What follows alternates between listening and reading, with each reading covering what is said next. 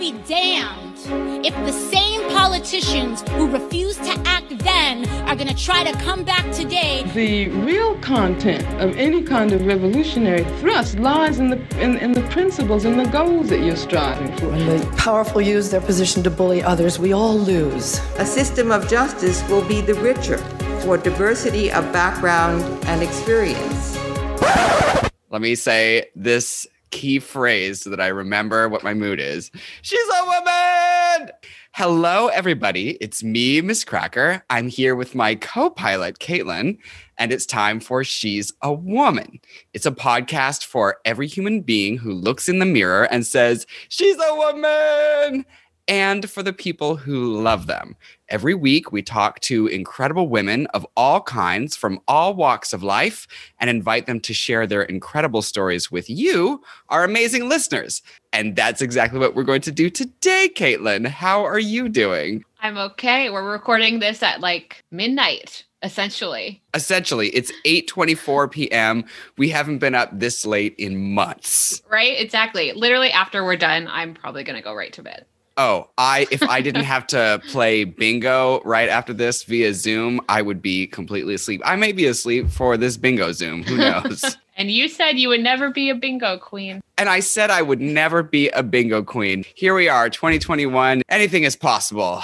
We have a female vice president and Crackers playing bingo, you know? Yep. anyway, speaking of 2021, I have a question for you that I have been thinking about, and it's a deep one. Okay. Am I still a comedian?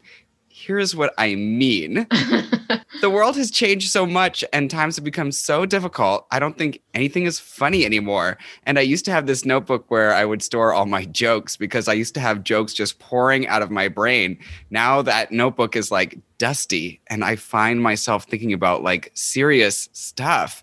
And I wonder, like, am I still a comedian? Am I a comedian in hibernation? What do you think is going on? I think you're still a comedian because it's like when a writer has writer's block and doesn't release a book for 10 years. Right. Don't aren't they still a writer? Yeah. Oh yeah, you're right. Or like if an actor takes it like if if you're like whatever happened to so and so actor? I haven't seen them in a movie in a while, but you still like think of them as an actor or an actress. Yes. Right? So I feel like then you would still be a comedian if that's how we think of it. What was our example that I was always talking to you about? The guy from Children of Men, The guy that we're always talking about, and I'm like, I've never seen one of his movies. Clive Owen. That's right. It's like Clive Owen. He was in every single movie every five minutes, and then suddenly he wasn't anymore. But hey, he's still an actor because I saw him on like a cologne ad. So, you know? right? I mean, I guess in theory, there are retired actors, but I don't think you're a retired comedian yet. You're taking a hiatus or something. Now that you bring it up, I think about Annie Leibovitz, who everyone is obsessed Mhm. with right now, who's had writer's block for like 20 years or something What'd like you just that. say? What'd you just call her? Annie Leibovitz? Annie Leibovitz? Fran Lebowitz. Oh my God. I was like, am I wrong? You said it with such confidence. I was like, maybe I'm in the wrong. I'm thinking about the photographer. oh yeah. Okay. Yeah. Uh, so I've been thinking about Fran Lebowitz, who everyone is obsessed with right now, who hasn't written a book in like 20, 30, 40 years or something like that. And, uh, you know, she's a speaker now. And I feel like I have done the exact opposite thing because I write every day and I just don't speak anymore. So maybe I'm like, rever- I'm man Leibovitz. That's what I am. yeah, and uh she has like a number one Netflix special, so yeah. it worked out for her. So it's gonna work out for you. That's the that's our positive thinking of the day. maybe I'm gonna have a number one audible.com book. Do you know what I mean? Yeah, right. Exactly. Thank you. See, this is why I wanted to talk to you about it because you always have such a good perspective. Well, I don't know if always. You always talk me down off a ledge. And I don't know, I just been thinking you have been so busy lately and Mhm. going through so many changes and everything. And I just realized that like I literally we're doing this by Zoom today. I hate it. I don't know how to function in my uh, career without you. So I just want to make this episode an appreciation episode for our resident woman, uh, Caitlin Bredham. thank you for Wow, being thank you. for me. Yeah, you're welcome. I feel like you don't get appreciated enough. It's always flattering. I mean, maybe it sounds bad. I'm like, it's always flattering to see how you fall apart when I'm away. I'm like, what a mess. She's a mess without me. anyway, enough about all of that, Caitlin. I want to dive right into our serious groundbreaking interview. But first, I have a little treat for you. Every week, we do a little segment called Here's the Good News, where we share positive stories torn from the headlines. the idea is that they'll bring you, our listeners, a little hope during these difficult times. And this week, our news is all about very small triumphs. Okay. I think you're going to like this one.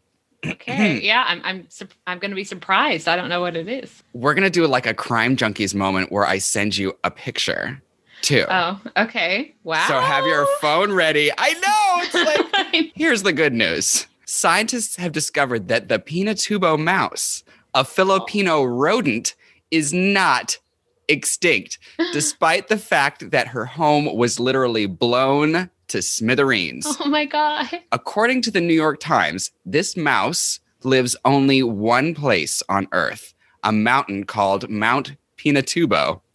And in 1991, that mountain erupted into a violent volcano, blowing a one and a half mile hole in the face of the Earth. So everyone thought that the mouse who lived on that mountain was toast for sure. But weirdly, she's actually thriving. Scientists have been shocked to find that this kind of mouse is now the most abundant mammal on the mountain, or what's left of it. So have a look at this little gal. Aww. so cute. It's got some scary looking back legs. I know. I was thinking that, like, when the mountain erupted in 1991, that's how the mouse ran away. With, It got away. Yeah. yeah, the long back legs. Oh my gosh. And look at those beady eyes, little ears. I know. oh, he's so cute. We will share a rodent story if it's the last thing we do. I know. So, this mouse's dramatic saga tells us one thing. First of all, you should never underestimate rodents. They are resistant. Yeah. Anyone who's ever seen a New York City rat knows that Oh. that's the case. oh, yes. And that's a direct quote from Christine Wilkinson, a doctoral student researching conservation biology and human wildlife conflict at the University of California, Berkeley. Wait, she said that about Yeah. rodents in New York City? yeah, she did. wow. Well, she's she knows. Yeah. but it also tells us another thing. The animals on this planet are not doomed necessarily. They are natural born survivors.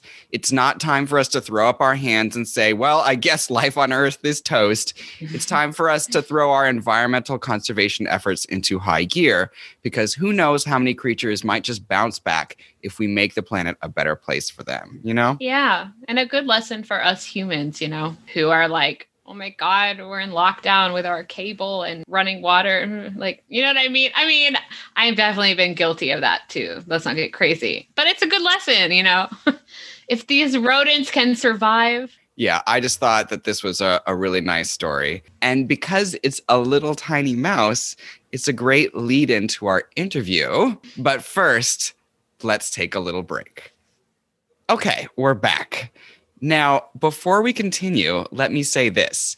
If you enjoy your time with us today, make sure to subscribe, rate, and review the podcast. We love reviews. In fact, we love them so much, we're going to read some of our favorite reviews at the end of the show. But now it's time for today's interview. And Caitlin, you know I'm very excited for this one. oh, I know. It's your favorite thing. It combines multiple aspects of your favorite things. So, some of you listeners may already know this, but I've recently become obsessed with making miniatures.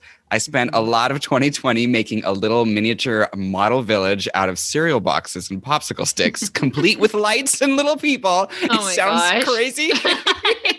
Obviously, that led me into a YouTube frenzy where I was looking at people who do this stuff professionally. And that's how I ran into this amazing duo. Lori Nix and Kathleen Gerber are amazing miniature artists who have worked together for over 20 years. Their incredible creations range from miniature cities to miniatures of their own living room, and they capture these little dioramas with beautiful fine art photography. I recommend that you go to our podcast Instagram, Caitlin. yep, that's right. She's a woman podcast, all one word, and have a look at their work. You'll just sit there and wonder, wow, how did they do it? Their work has gained wide acclaim in the US and Europe, and Nix is a 2014 Guggenheim Fellow in Photography. The duo has illustrated stories for numerous magazines, including The New Yorker and The New York Times Magazine, which we both get, Caitlin, That's right. as well as numerous book covers, including work by Dave Eggers and many more. So, without further ado, let's dive in. Welcome. How are you two feeling today? Hello. Hello. Hello.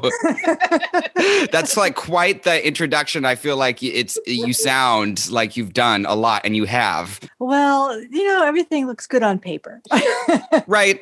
We should be doing more. I feel the same way. I think as soon as you've done something and it's in the past, you're always like, wait, now that that's over, am I anything? Or do I have to be doing something new in order to be special? Do you know what I mean? oh, yeah. We always say we get a little bit of amnesia and we forget how much goes into to what we just did. And, you know, all the months or whatever. And we're like, yeah, let's do that again. I was like, oh, wait, that was seven months. Right.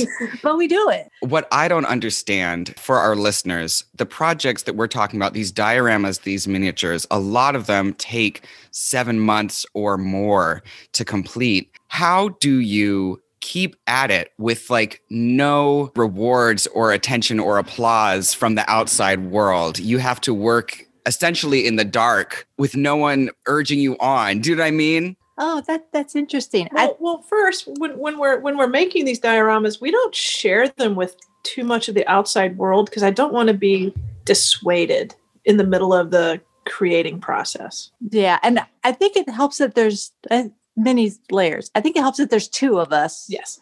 So I can be excited what she's working on. She likes what I'm doing, and we can sort of maintain some excitement that way. It's I think our personalities just you know we've chosen to be people who work alone in a basement, and that's what makes us happy. Yes. So you know it's it's we're just kind of doing what we're meant to do? Sure. Question mark. Yeah. My mother is a painter, and she says that w- one of the challenges for her is that after each project, there's kind of a postpartum depression where you're kind of like, well, that's over. What's next? Do you guys experience that, or do you help each other through that as well? No, we self wallow a little. lot.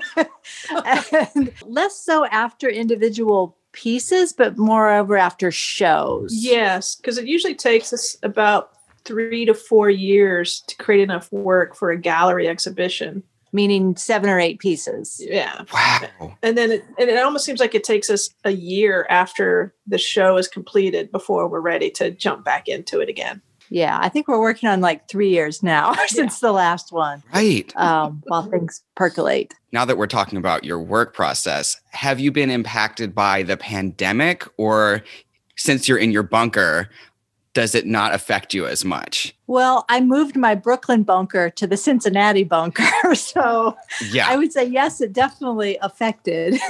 Yeah. because we had been working in two different cities for a bit. Beyond that major change, no, it's it's always been basically us working alone, and then that's kind of what we do now.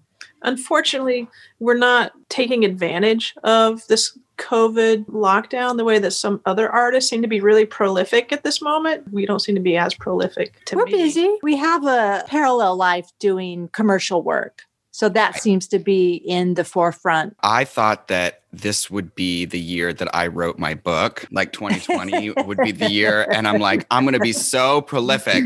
But what I found out is when I don't have anything to do, I don't do anything. Let's rewind a little bit. As I always say, part of this podcast is telling the stories of incredible women from the very beginning. I wonder if you could each tell me the first time you knew you were obsessed with miniature and diorama. Lori will go first. Oh. Oh, it was when I was much younger. I'd say like eight or nine years old. My friends, the Stutterheims, who had buku amounts of money, had the most amazing dollhouse in their basement. And I really think it was their mother wanting to just buy all these miniatures and have the dollhouse, but supposedly it was for her daughters. Right. And I just love playing with that. The little gumball machine, these little books. It was just, you know, amazing. And I didn't have that at my home, which is fine because it was like more exotic if I get to go to the Stutterheim's house to play. Right. I don't think I had a big like childhood miniature experience. Uh, I had an older brother who always had trains, but he just like working with the train, not doing the layout so much. Right. It really wasn't until we got to be friends later on and I was bored and Lori was busy and I asked if I could help. And she said, sure.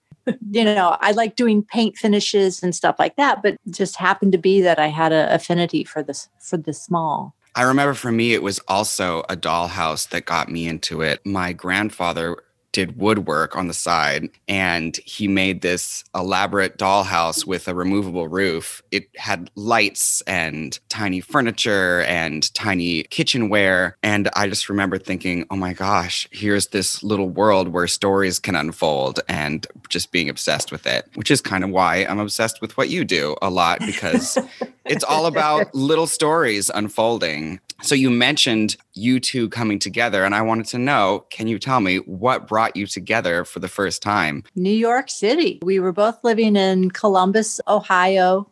Lori just got a grant, wanted to get out, and wanted a friend. And I was burned out of my job.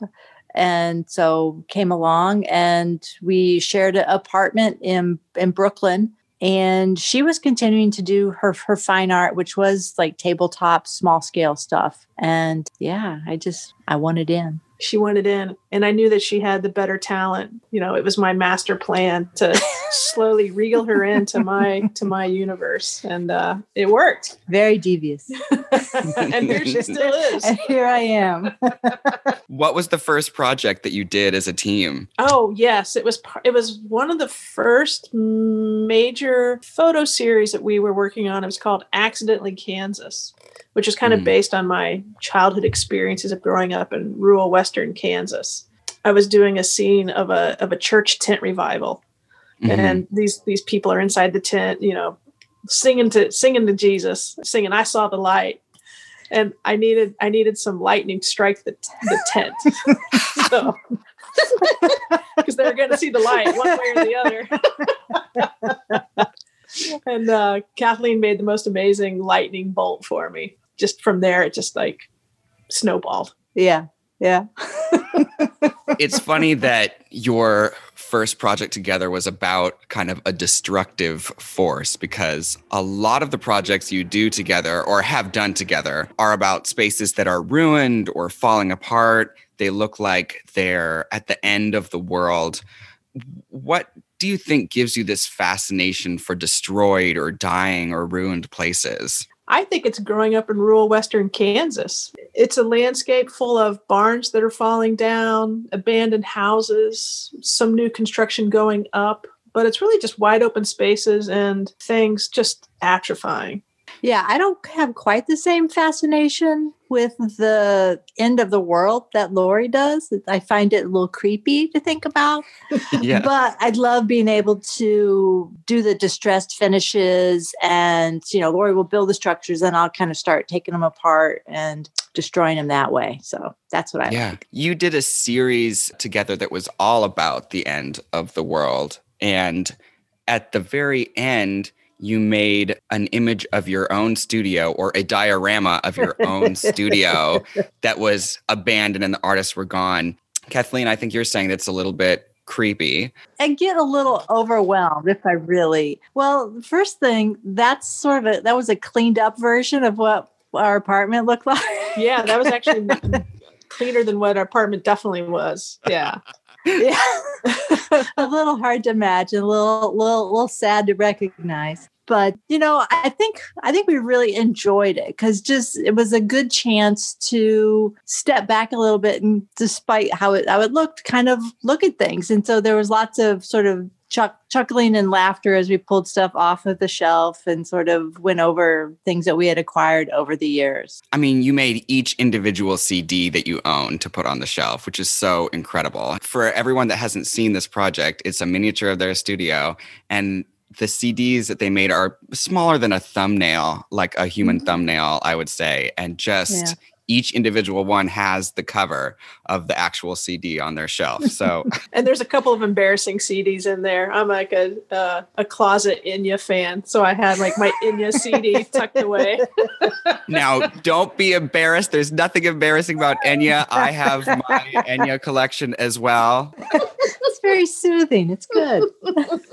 you kind of built this career together where you were for yourselves doing fine art photography and miniature making and then commercially you're doing miniature making for um, major corporations and magazines and i kind of wanted to know for our young listeners what was the path to creating a career in the arts before we started recording i was telling you you know you don't have to say that you had a vision for it all along. It's okay to be honest and say you stumbled into it. I want to know how you stumbled into the arts. So I just started off small. I kept my expectations realistic. So I started applying for sh- regional art shows. There's a there's amazing nonprofit art spaces in small towns everywhere and in larger towns across the United States. And I started sending my work to these places in, in hopes of getting, you know, either into a group show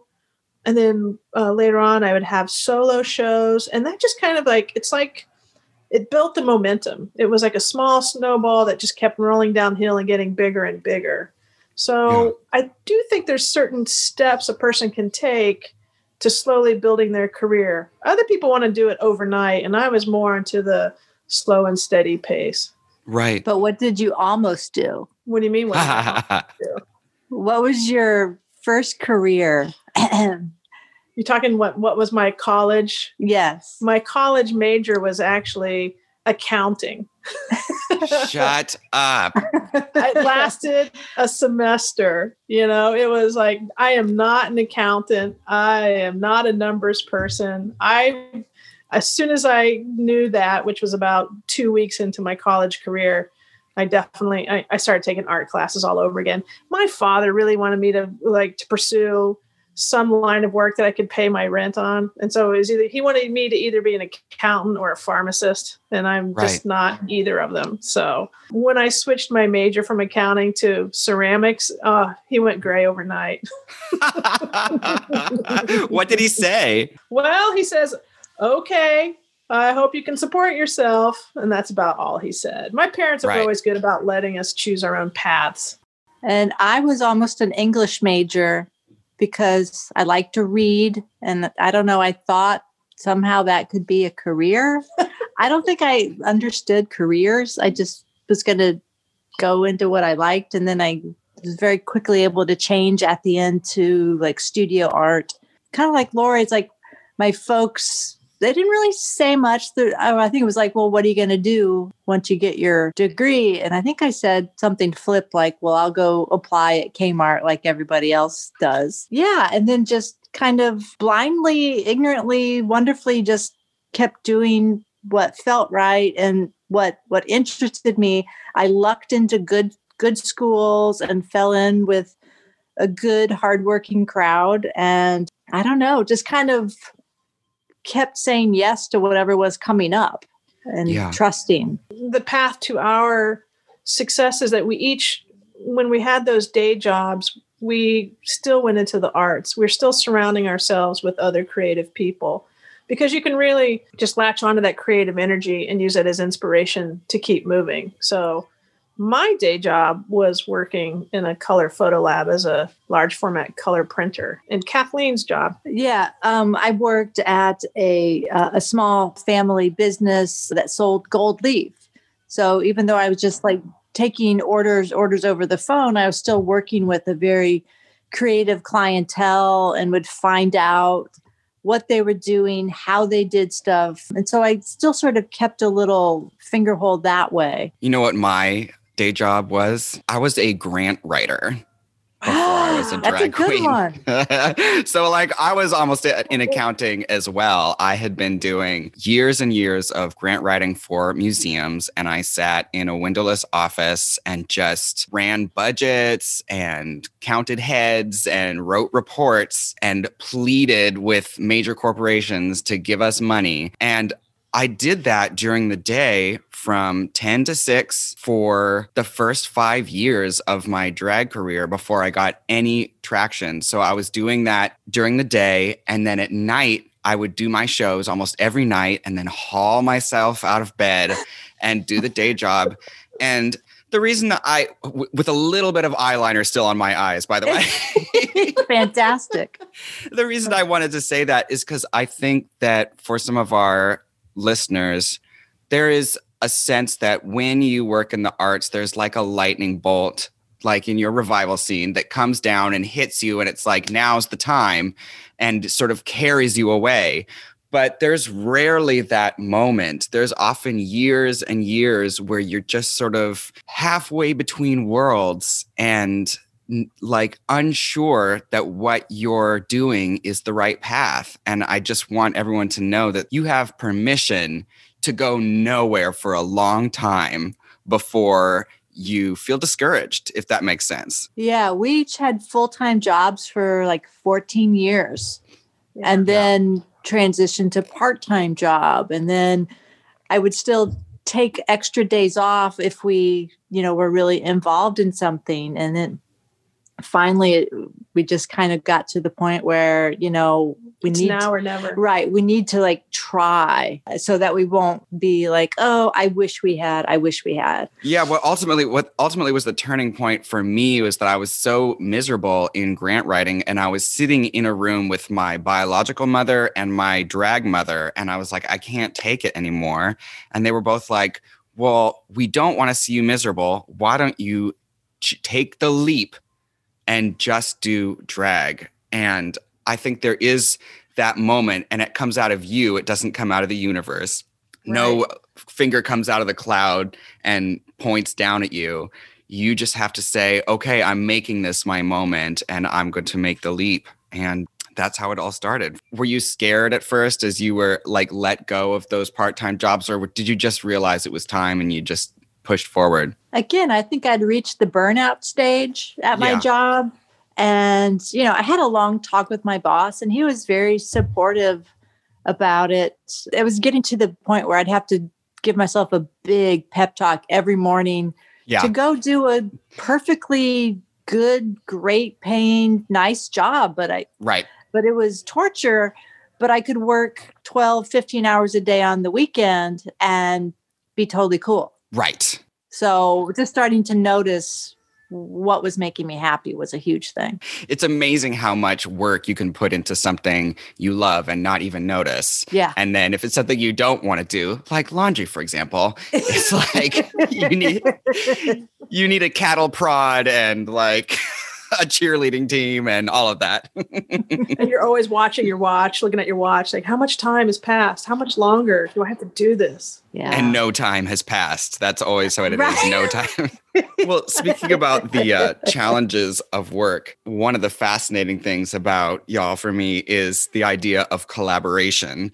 And have you had times where you just want to hit each other over the head with a Nerf mallet? Like, are there times when you drive each other absolutely nuts? Oh yeah. I drive Kathleen more nuts than she drives me. That's true. Why is that? I think I get a little bit more hyper than she does, and I get this excited energy. and Then she's just not ready for it, and you know, I kind of have to wear her down in order her Right. to see my to see my point of view.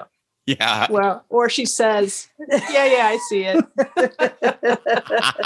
no, it's just, I think part of it's just personality differences. Yeah, I'm probably m- more even. Mhm. And then Lori's highs are higher, which is great. The lows can be a little bit, a little bit lower. But by and large, you know, we sort of work it out. We know it's, we know it's temporary. Every now and then, it's like I'm just gonna go to the hardware store, and just, Right. just have to leave for a bit. Yeah, and if she tells me that she needs like some time to herself, that's great. I get all excited because she's actually just being honest, and I'll remove myself from the room. So is that the secret to a good collaboration? Honesty. Oh God, yes. Yeah. And I think we both talked about it at times. It's like we both want this to work kind of more Mhm. than anything. So it's like whatever that needs to look like at that at that moment. I'm trying to be less controlling.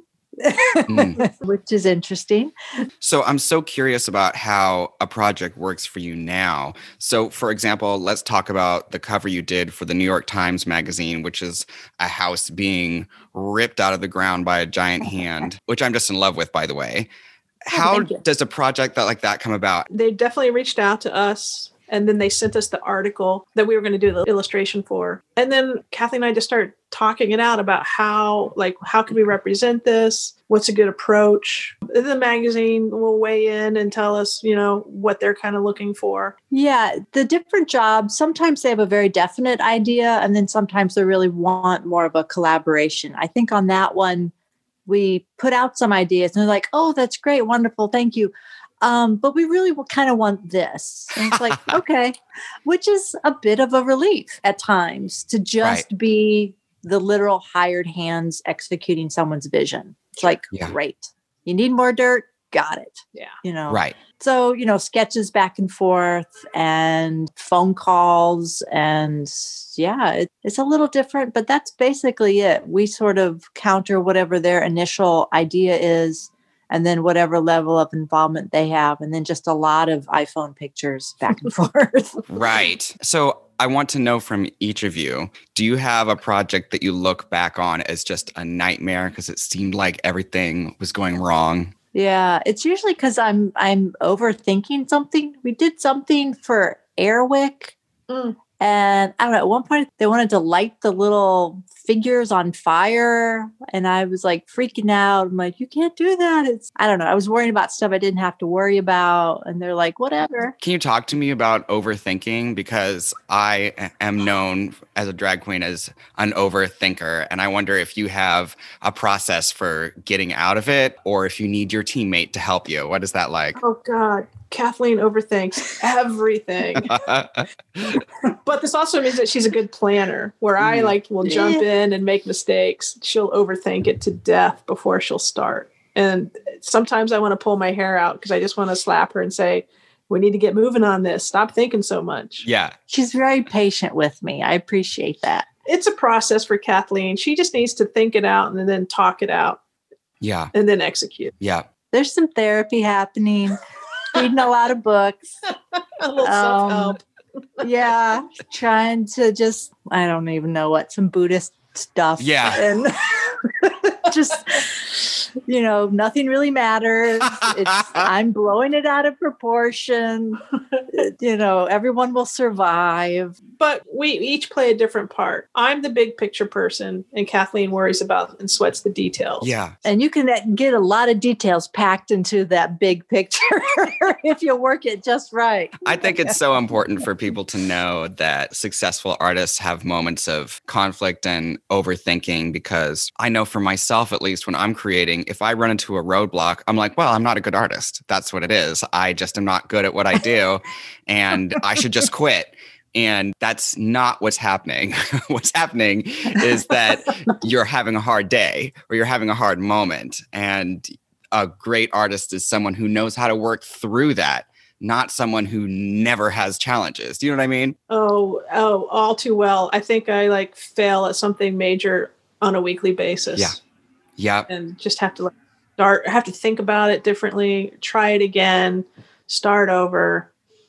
But, you know, at some point you just kind of get used to failing. So Yeah. you just know what's going to happen. Yeah, it's I'm finally, I think, maybe starting to realize like that's just part of my process. Is like I'm gonna have probably for sure two false starts on on on something, and I shouldn't freak out. There was this parachute I had to make, and oh my god, I was still sewing it like right until the client needed it, Yeah. and it took like the third time and i finally just had to leave the room I, I can't watch it i can't look at it mm-hmm. and yeah it's just too much Yeah. So, with that in mind, with all those challenges in mind, is there a project that you look back on and just think of it as a dream come true? Something that was like heaven to make from beginning to end and that just like is very you. You think of it as your project. Hmm. Lori's mouthing the words tic tac to me. I don't know why she's not saying it out loud. I love that. I'm trying to see if you're going to agree with me. well, I'm trying to think of everything. Yeah, we did an ad campaign for Tic Tac candies. yes. So we had to make, we had to scale everything down to the size of a Tic Tac. Yeah. Which was so fun,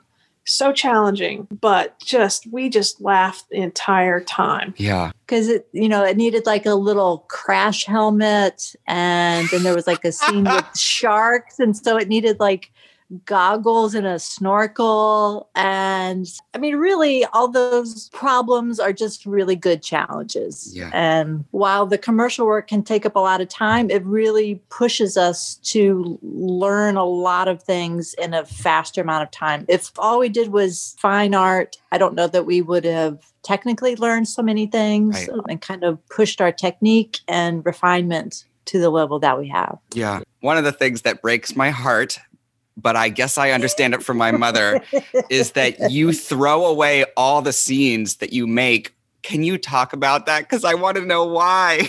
How large is your apartment? Do you store every outfit that you've ever had in there at one time? no. Every shoe, every wig, every No. stitch of clothing. No. Right. It's just physically impossible. You and you kind of have to make way for the next thing. Yeah. But you seem to love throwing them away in a way. Like it's is it like a cleansing moment for you? Yeah. I mean, when we lived in in Brooklyn, so up until recently, we've always worked where we lived. So we had a, a, a nice apartment, well, nice-ish, as you saw in the miniature. Yeah. But we lived where we worked. So if some of the if a scene is lasting for 10 months, you have lived with that scene for 10 months. You've had lunch with it, Yeah. you've watched TV with it, everything. And at some point you're just so tired of it Yeah. it is it is fulfilled its little miniature purpose and there's just no room and you got to get it out Right. you know someone asked if, if we'd ever done like a godzilla stomping moment or anything i'm like Oh, how much would someone pay to do that to one of our scenes oh right. We, yeah, we, we create a scene and let someone else come in and Godzilla. it. Oh, Right. absolutely. Or their cat. So, for our listeners, I want to know something from each of you. If you could go back in time and tell your young artist self uh, something that you wish you had known earlier, what would it be? it'll be okay you will actually like not be destitute i'm knocking on wood by the way Right. because well i was i was a late a late bloomer i'd say i didn't really find my people until college i would say Yeah. so just didn't really like i had friends and everything but no one who was really interested in art and everything and just to have patience you will find what your passion is and you will find like-minded people who will nurture that in you lori's got one tear Yeah. coming down her face What about you, Lori? I would like to go back in time and even back when I was in college and just take more classes, uh, try even experiment with more mediums, get more comfortable with paint, with drawing, with with sculpture instead of just concentrating on the two things that I concentrated on. I kind of wish, uh, you know, we even had more skills to draw from. So Yeah. I guess I would tell your listeners just try a little bit of everything, but don't feel like you need to be an expert or the best in everything you try. Yeah. And I was I was going to ask you this question when you decided to give up grant writing. Did you give yourself a time like I'm only I'm going to I'm going to try this for 2 years and if I don't make it then I'm going to give up because that's one thing we never did. We never gave ourselves a timeline to get to where we are Oh. and i oh. think that can be that can be a little hard for people to like have a self-imposed deadline Yeah, you know, I just, I guess I'm like you. I didn't think about it at all. I just dove and I didn't think about what the consequences would be because it was just too scary. I would have frightened myself out of it. So, yeah, like you, I just, no timeline or anything. I was just like, here we go. But I do remember when I first moved to New York out of college, I gave myself six months to find a job of some kind. And if I didn't have a job. In six months, I was going to move back to where I'm from, to Seattle. And luckily, I was able to find a job, but I did have that idea. I told my mom I was only going to be gone for six months. And here we are. coming up on the anniversary of 15 years later and uh yeah the internship of a lifetime you know I wonder how different it feels for young people today, though, who have maybe I don't know. Again, our our parents were, if not directly supportive, were indirectly supportive, Mhm. and sounds like you had similar. But you know, you hear about the heli- helicopter parents and right the people people who've been scheduled forever and have to perform and I need tangible results. It's like hopefully they'll give themselves permission to flounder a little if that's what's necessary. And That's such a good point because we're coming up on a generation of people that are coming out of college. When they were young, they didn't have friends, they had play dates. They didn't have Mm, games, right. they had learning tools, and everything was for a purpose. And you're right, it was all scheduled and everything was supposed to result in a product. And I do hope that this generation feels permission, especially in the middle of a global recession and a global pandemic, to flail around for a long time and to not know what they're doing. And that's all part of the process. Just like it is part of the process in creating a drag look or a diorama, sometimes you're going to fumble. And it, that's part of life, and that's okay. yeah, well, that's often where you learn the most. Well, I want to thank you guys so much for joining me today on this podcast. Again, for anyone who's listening, I know that we've been lax on our She's a Woman podcast Instagram, but this is this episode we are sharing a lot of the work by these incredible artists so that you can look at it and get a sense of what exactly they do because it really is beautiful. Oh, thank you so much. Thank you. Absolutely. And I can't wait to see what you do next. Well, that was a really great experience for me talking to those artists, Caitlin, because You love miniatures. I You love, love miniatures. I love it so much. And these two artists in particular, they just have so much joy. They were laughing the entire time. And the fact that they're so different, but they are a team mm-hmm. reminded me of you and me. Like we have so many things that like we don't get about each other. But Yeah. that's what makes us a great team, you know? It's true. Yeah. Balance. And also, like, we have a lot in common in ways too, but we're just Mhm. in different moods at different times. So when the other one can't carry on, one of us can, you know? exactly. It's very like Lord of the Rings, like you're hauling me up the mountain at sometimes. oh but my gosh. Uh. anyway, I do have to say this before we close out. If you like your time with us today, make sure to subscribe, rate, and review the podcast. I can't repeat it enough times. We love reviews. In fact, we love them so much, we're going to read some of our favorite reviews right here at the end of the show. Caitlin, do you have a favorite review this week? I do. This one is from Jessica. I love the power you're bringing to women. I can't wait to hear more stories and be inspired. Keep up the wonderful work. So much love your way. Yay! Thank you, Jessica. And we need that. We need that love, Jessica. Yeah. because as I always say in my cameos, which by the way I am doing, there's like just not enough love in the world right now. And the more we can put it out there, the better. So we're sending it right back to you, Jessica. And it makes me happy that our uh, passion podcast is inspiring someone, you know? And it is a passion podcast because Yes, it is. I was like, I hope she caught my, you know, usage of those words. because like we could have done like uh whose outfit was worst podcast but we decided to do like talking to a clinician who works with women who have high risk pregnancies you know what i mean like Right. Only us. yeah only us enough about that it's time for the credits caitlin my favorite part of the show it's your favorite. this podcast was produced by Caitlin Gretham, and then I did it. The cast includes me and also Caitlin, and it is distributed by the amazing Studio 71. So thank you for joining us today. Make sure to tune in next Monday for another exciting episode, which who knows what it's going to be. And remember, if you ever feel down, all you have to do is look in the mirror and say, She's a woman! And I'll be with you. There we, we did it. I hope that works. I can't tell what's delayed or if if there's anything it's delayed. I don't know. Oh, and guess what? Even if it's delayed, I'm going to make it sound like it came at the same time. oh, oh yes. Oh yes. And you'll text me like annoyed. You'll be like, I've been working on this fucking thing, blah blah blah.